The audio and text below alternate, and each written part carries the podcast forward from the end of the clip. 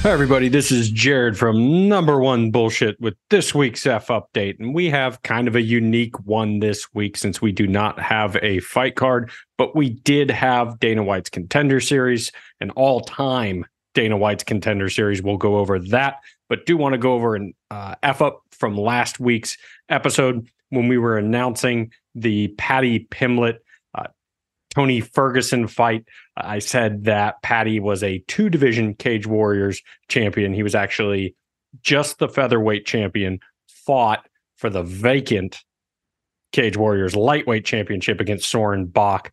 Lost that fight, Soren Bach being 16 and 1, 3 and 0 in Bellator. So challenged for two, 1 1, got that F up uh, out of the way. And then going from that F up to something on the Dana White's contender series card. And it was such an amazing card. I, I want to get this out of the way first before we talk about the awesome fights. And that was that Mario Paisan versus uh, Alexander Soldatkin fight. And the only reason I'm bringing it up, and it was boring. I get it. I was a little upset because I'm a huge Jailton Almeida fan, so I was hoping his boy was was going to show a little more. Uh, but I'm bringing it up because of how it ended with the knees to the head of a grounded opponent. We saw something similar, same commission in the in the state of Nevada in Las Vegas with Alexa Grasso, Valentina Shevchenko, where Grasso was kneeing Shevchenko in the head when Shevchenko's fingers were on the ground. They said, nope, that's legal. Now here, it almost looked like Soldatkin went full Gegard Mousasi against Chris Weidman, lifting him up so the fingers weren't touching. But either way, they said that the knees were illegal because there was weight on the hand. And I just don't understand that from the standpoint of how are you going to ask a fighter that they are in a fist fight to judge how much weight the other fighter has on their fingertips or their palm in order to determine if it's a legal strike.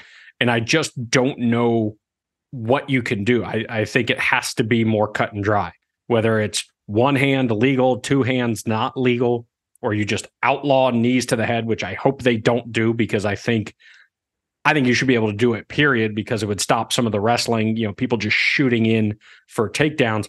But there has to be something in place, whether it is the ref yelling down, not down. And a lot of the times they do that, but it's hard to rely on that unless the ref says, Hey, I am going to do it every single time and it's on my shoulders to tell you that this person is grounded. And if i don't say it it's good to go. I don't know what the solution is but you just hate to see things like this. It happens with a young sport where they're still trying to iron some things out. But also ultimately there's damage that's being done to individuals concussions you know that wouldn't necessarily happen if there was clear cut rules right? Like he doesn't take those knees if no knees to the head are allowed, or he knows that there's a possibility of them happening and he can defend himself. So, would like to see. Um, I'm hoping the commission comes out with some kind of clarity on that, so that way there is consistency. It's hard enough in a sport where there's already judging involved, but you want to try to be as consistent as possible, especially with the rules.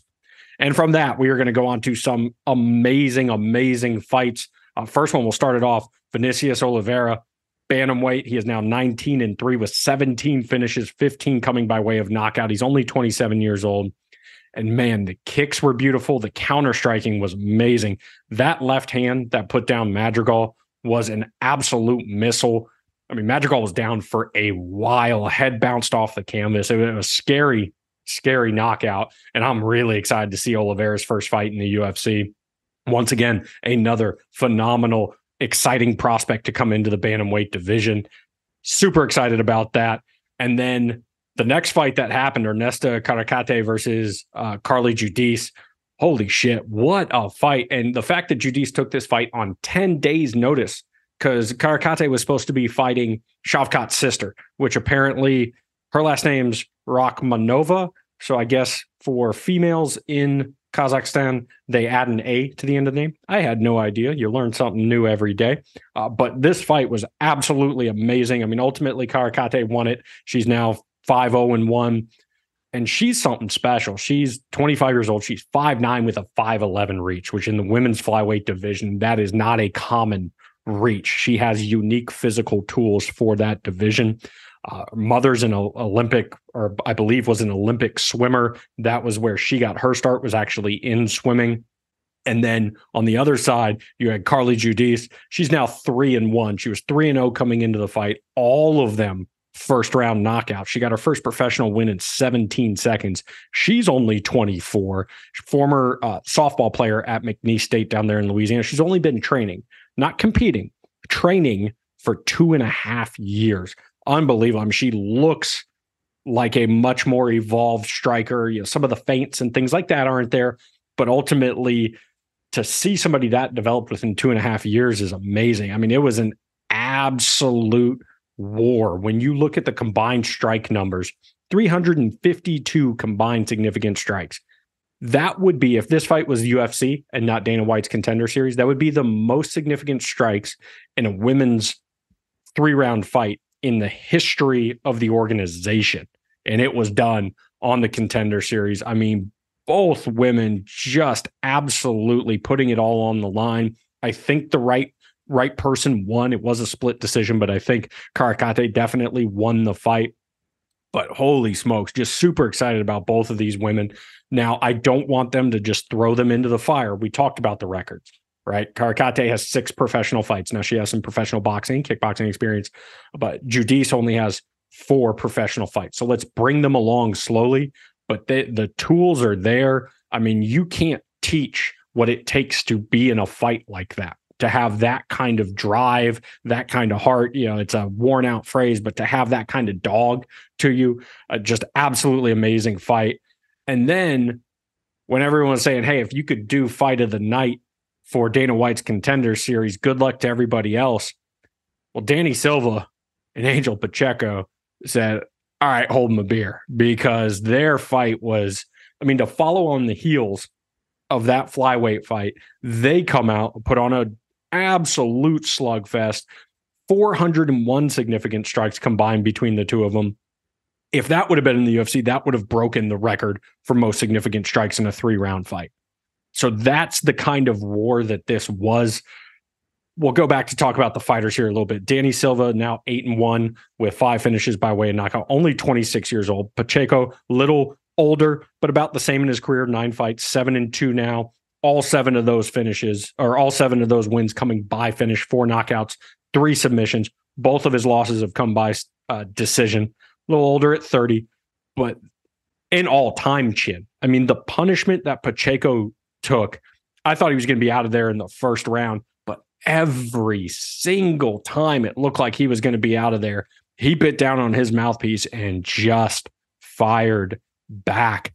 I mean, every time the ref said, Hey, you got to do something. I mean, he started winging shots. And realistically, he went back and hurt Silva every single time that he was hurt.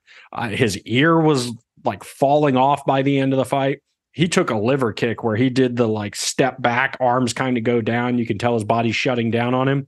Silva rushes in, boom, cracks him. I mean, just an absolute amazing fight awesome body work. You guys know me in the body work. I mean, both dudes dig into the body, just nasty elbows in the clinch, just an amazing, amazing fight. And this tells you the caliber of fighter that is outside of the UFC.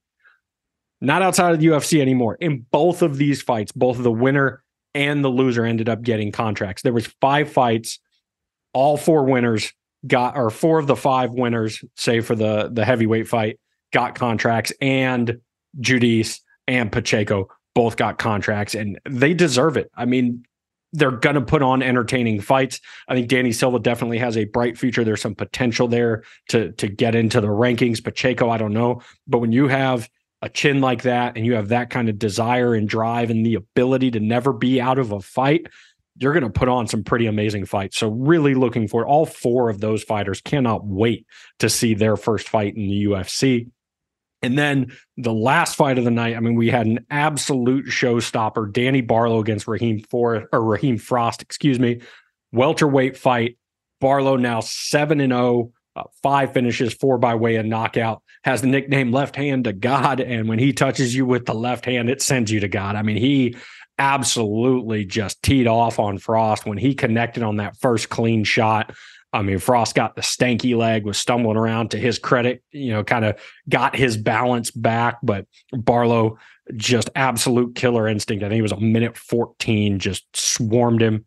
And Barlow has some really exciting tools He's six two as a welterweight, has an 80 inch reach. So we're talking a six foot, eight inch reach. I think the only longer reach in the welterweight division would be Kevin Holland. I think that's only by an inch or two.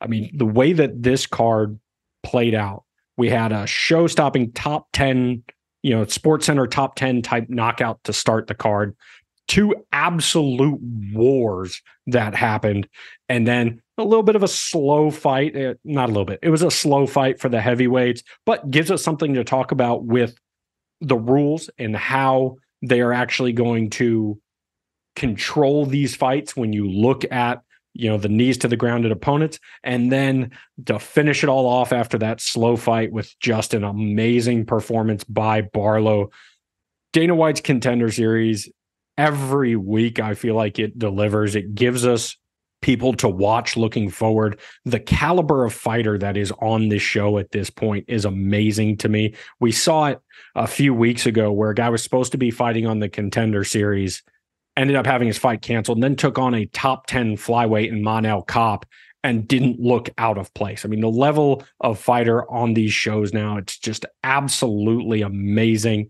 Gets me super excited to watch it every week. And then looking forward to next week, we do not have a card this weekend, but we will be dropping an episode on Monday, uh, previewing the fight night on the following week, with uh, being headlined by Grant Dawson versus Bobby Green. Uh, so we will be talking about that. We'll have an F update next week as well. So no fights to watch tomorrow from a UFC standpoint, uh, but go out there. There's some great college football games on. Maybe spend some time with your family. I don't know. That's what I'm going to be doing, watching some football, hanging out with my family. As always, appreciate y'all for listening. Love and respect.